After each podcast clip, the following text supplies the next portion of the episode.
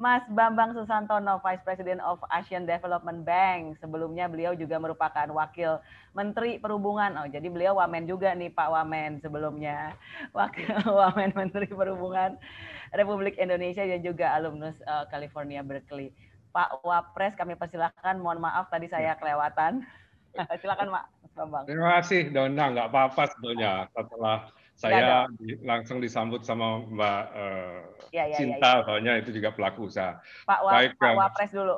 Silakan Pak. Terima kasih, terima kasih. Saya di urutan keberapa aja siap gitu. Apalagi tadi kita sudah mendengarkan positif note dari Pak Wamen nih, sahabat saya. Uh, beliau enak sekali kalau mendengarkan beliau tausiahnya Pak Wamenkeu ini membuat kita tetap optimis gitu ya.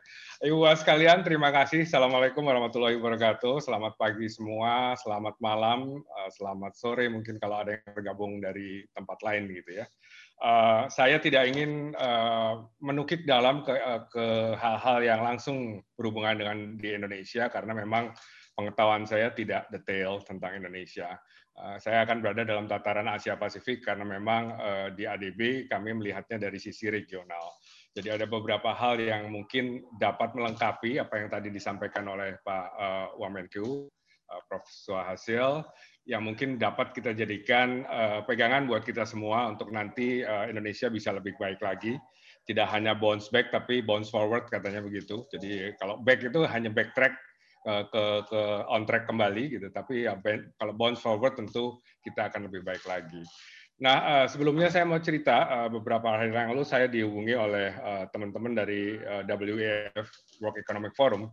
Kalau ya ibu bapak sekalian rekan-rekan mengikuti mereka mempunyai satu istilah yang sangat populer yaitu the Great Reset tiba-tiba ekonomi semuanya berhenti gitu ya. Tiba-tiba orang yang tadinya traveling semuanya berhenti juga gitu ya.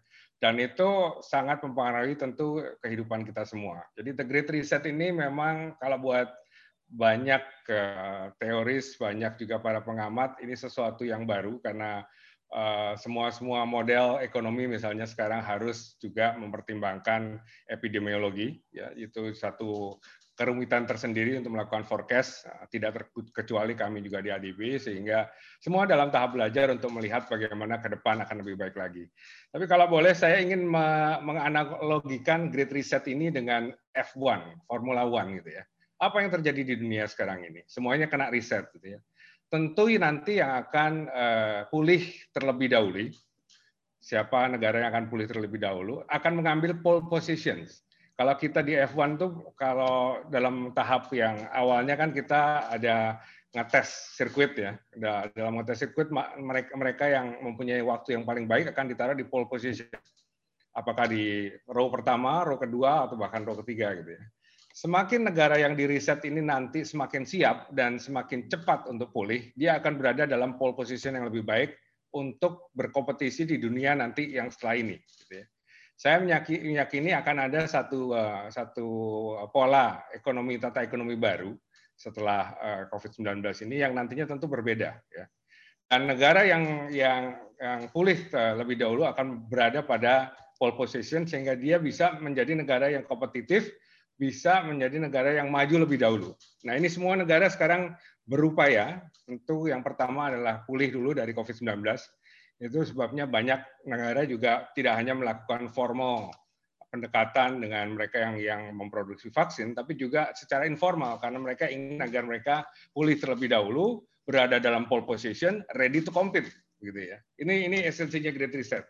Jadi kalau Indonesia tidak tidak berpikir ke arah sana untuk untuk menjadi satu negara yang lebih kompetitif lagi ke depan, saya kira it, uh, hal tersebut akan menjadi sesuatu yang sangat disayangkan. Gitu ya. Saya yakin teman-teman semua tentu melihat ini uh, sebagai sesuatu yang harus gitu ya, isemas agar kita nanti ke depan uh, dapat lebih baik lagi. Saya minta izin untuk share screen. Ada beberapa hal yang saya ingin share. Apakah sudah kelihatan, Mbak Dona? Jelas, Mas Bambang? Sudah? Oke. Okay. Ya. Oke. Okay. Nah, uh, kalau sekarang kita berada di Desember di sini, kita melihat bahwa yang namanya virus spreading dan sebagainya itu tentu belum masih jauh dari apa yang disebut berakhir ya. angka-angka menunjukkan sedemikian, US tetap naik, misalnya begitu. Kemudian Euro area walaupun segera agak turun sedikit, tapi juga ada kecenderungan di sini ada ripple. Ya. Developing Asia ini terutama di negara-negara berkembang di Asia tetap naik. Gitu ya. Dan uh, tadi yang Pak Wamen sebutkan, sebetulnya makin containment measure-nya makin makin stringent. Sebetulnya ada yang disebut stringency index di sini. Stringency index ini adalah bagaimana level dari lockdown itu dilakukan oleh satu negara yang pastinya akan memberikan impact kepada ekonomi ya. Itu ada ada satu grafik tapi saya tidak tampilkan di sini. Tapi intinya adalah containment itu sekarang masih berlangsung. Ada yang masih di dalam uh, second spike, ada yang the third spike, tapi manakala ada lonjakan langsung di, uh, dicoba untuk dilakukan containment. Ya.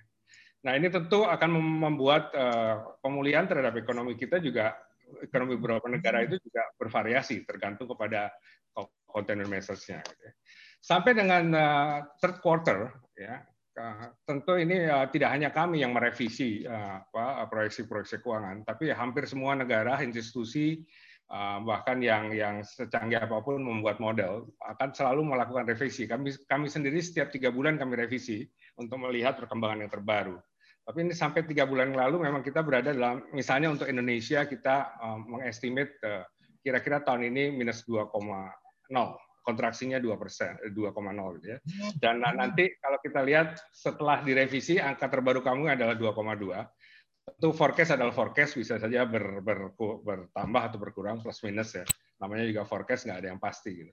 Tapi kalau kita lihat eh, yang menarik di sini adalah Cina dia tetap dalam posisi positif gitu ya. Kemudian eh, kita lihat di sini yang sering kali disebut saingan kita Vietnam akan tetap berada dalam posisi positif. Gitu ya. Dan kenapa itu nanti saya coba uh, perlihatkan beberapa grafik nanti ya. Sedangkan negara-negara lain tentu bervariasi dan juga banyak yang yang lebih uh, mengalami kontraksi yang lebih dalam dari kita. Dan ini akan drag terus sampai tahun 2021 tahun depan kalau kita bagi secara regional Asia Tengah, Asia Timur, Asia Tenggara dan sebagainya, semuanya akan tetap mengalami kontraksi di tahun 2021 gitu ya.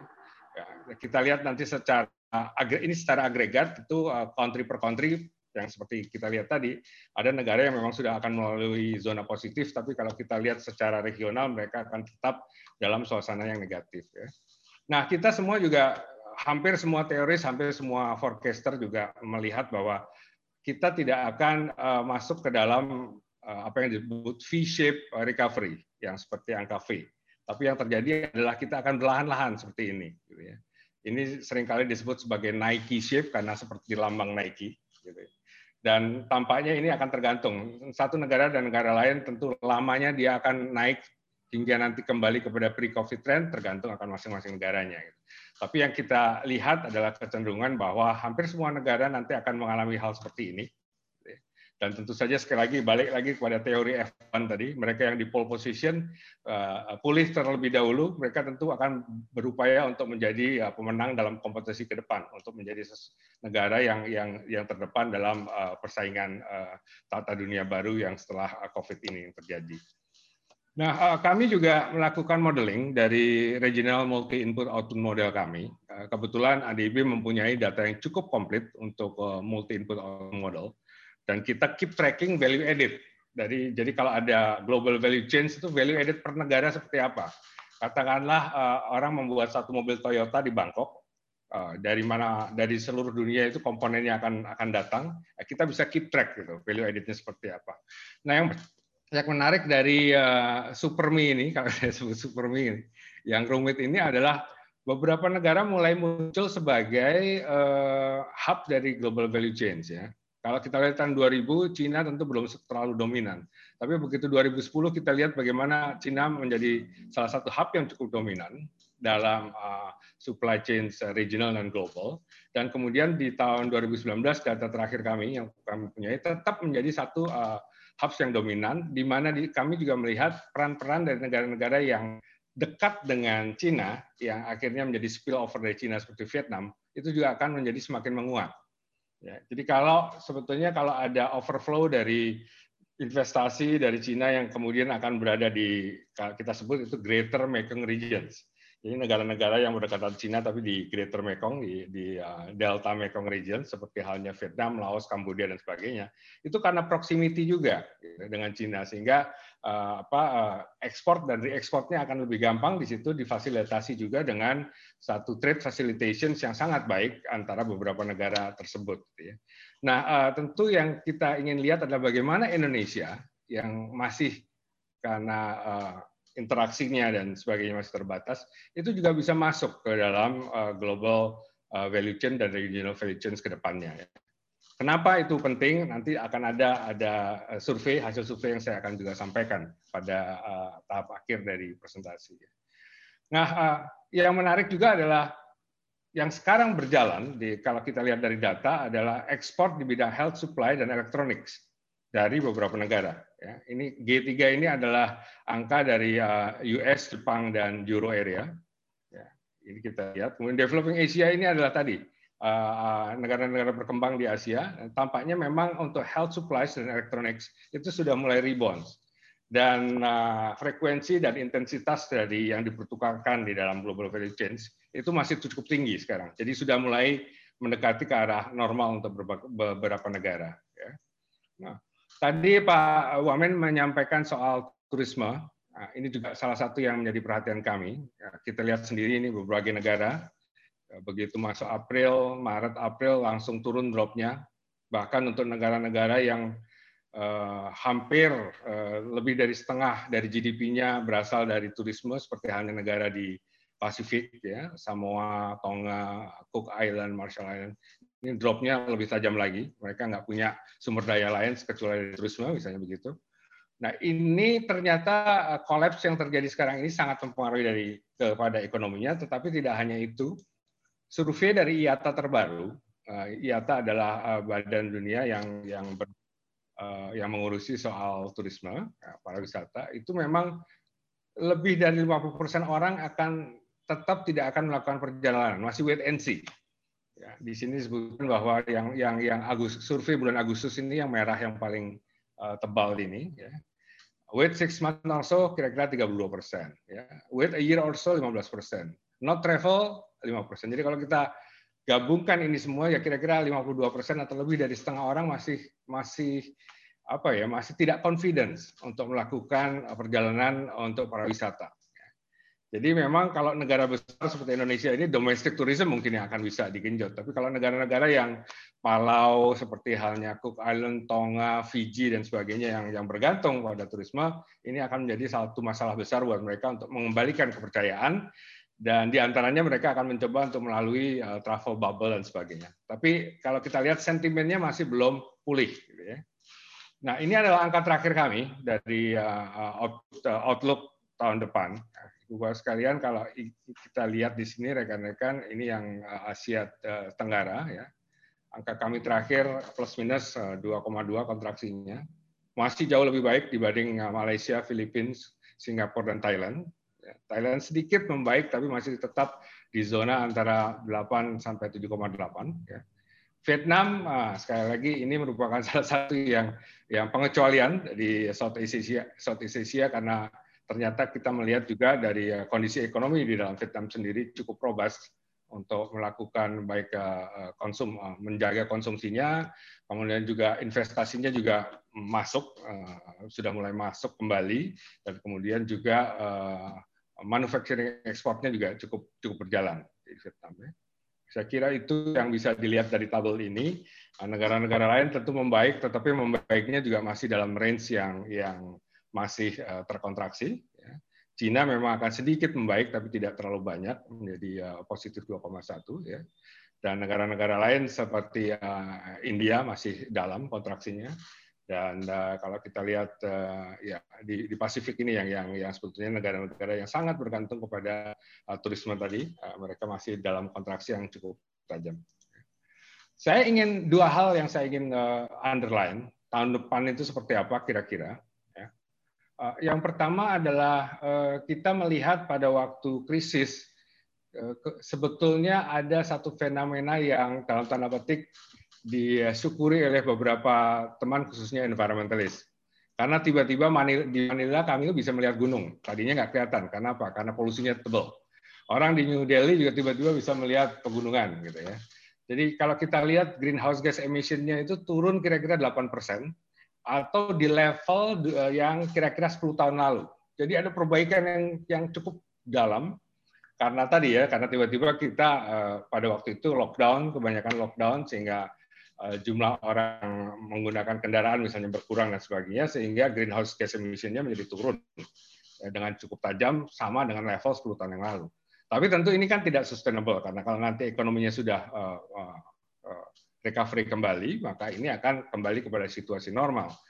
Nah, tapi yang dilihat di sini adalah bagaimana kalau kita kembali tapi justru pakai low carbon. Ya. Misalnya Indonesia saya melihat sudah mulai memikirkan bagaimana electric vehicles akan digenjot sehingga nanti uh, emisi greenhouse gas-nya akan nurun gitu ya.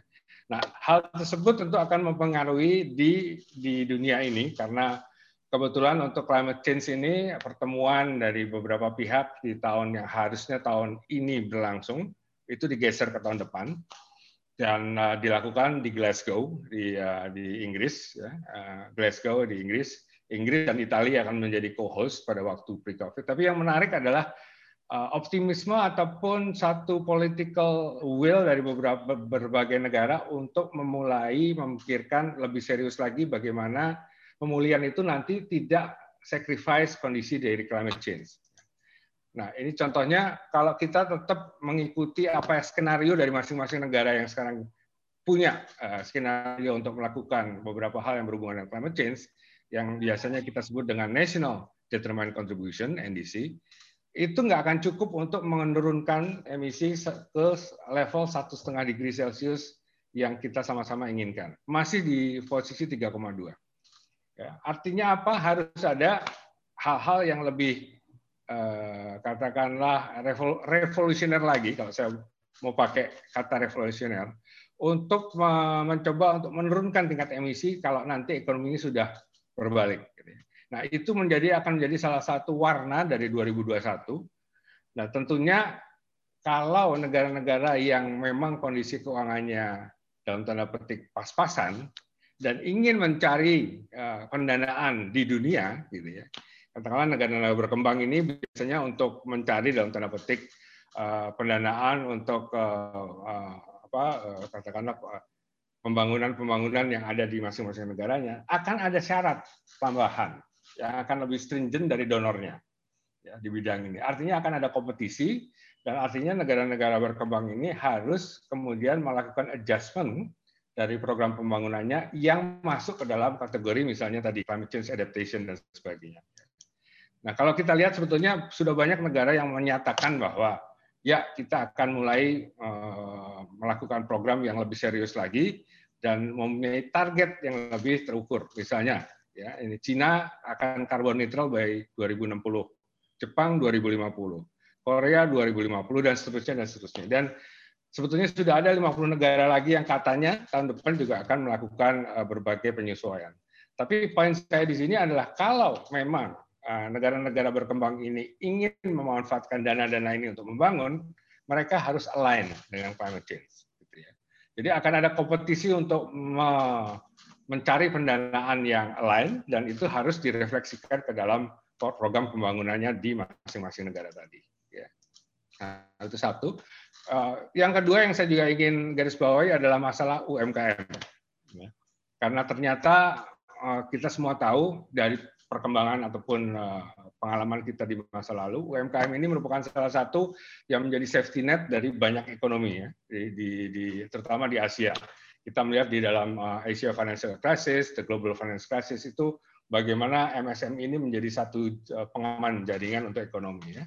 Untuk itu kebetulan kami melakukan survei di empat negara, Indonesia, Filipina, Thailand, dan Laos. Ya. Kita ini ya baru saja survei dilakukan dan ini setelah dua, dua bulan setelah uh, COVID-19 uh, terjadi. Kalau kita lihat tadi, mohon maaf, ini tentu saja kita nggak akan surprise kalau uh, banyak dari mereka yang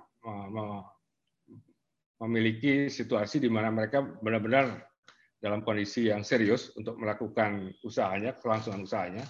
Indonesia berada di level kira-kira 80 sampai 90 persen yang mengalami masalah dibilang di bidang keuangan ya, tapi itu juga tidak hanya kita, semua negara hampir sama, terutama negara berkembang. Sekali lagi ini adalah survei real yang kita lakukan di Indonesia, Filipina, Thailand, dan Laos.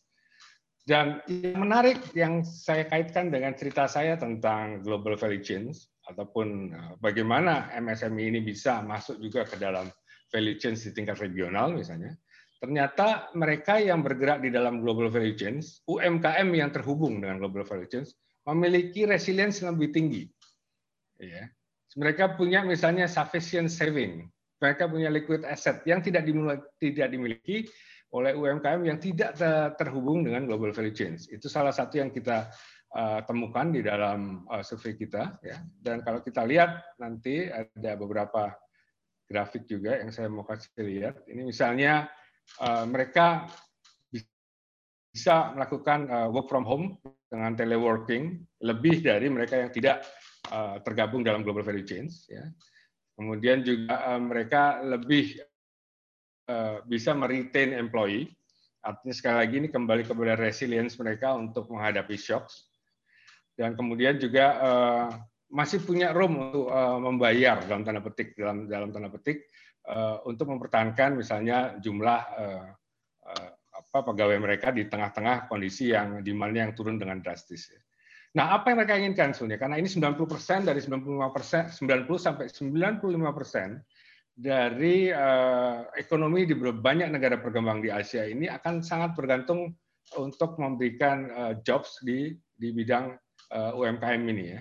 Dari survei kami uh, terlihat di sini bahwa yang pertama mereka membutuhkan tentu loan dengan uh, tanpa kolateral misalnya gitu. Kemudian juga mereka juga butuh subsidi untuk untuk uh, melangsung kelangsungan usahanya.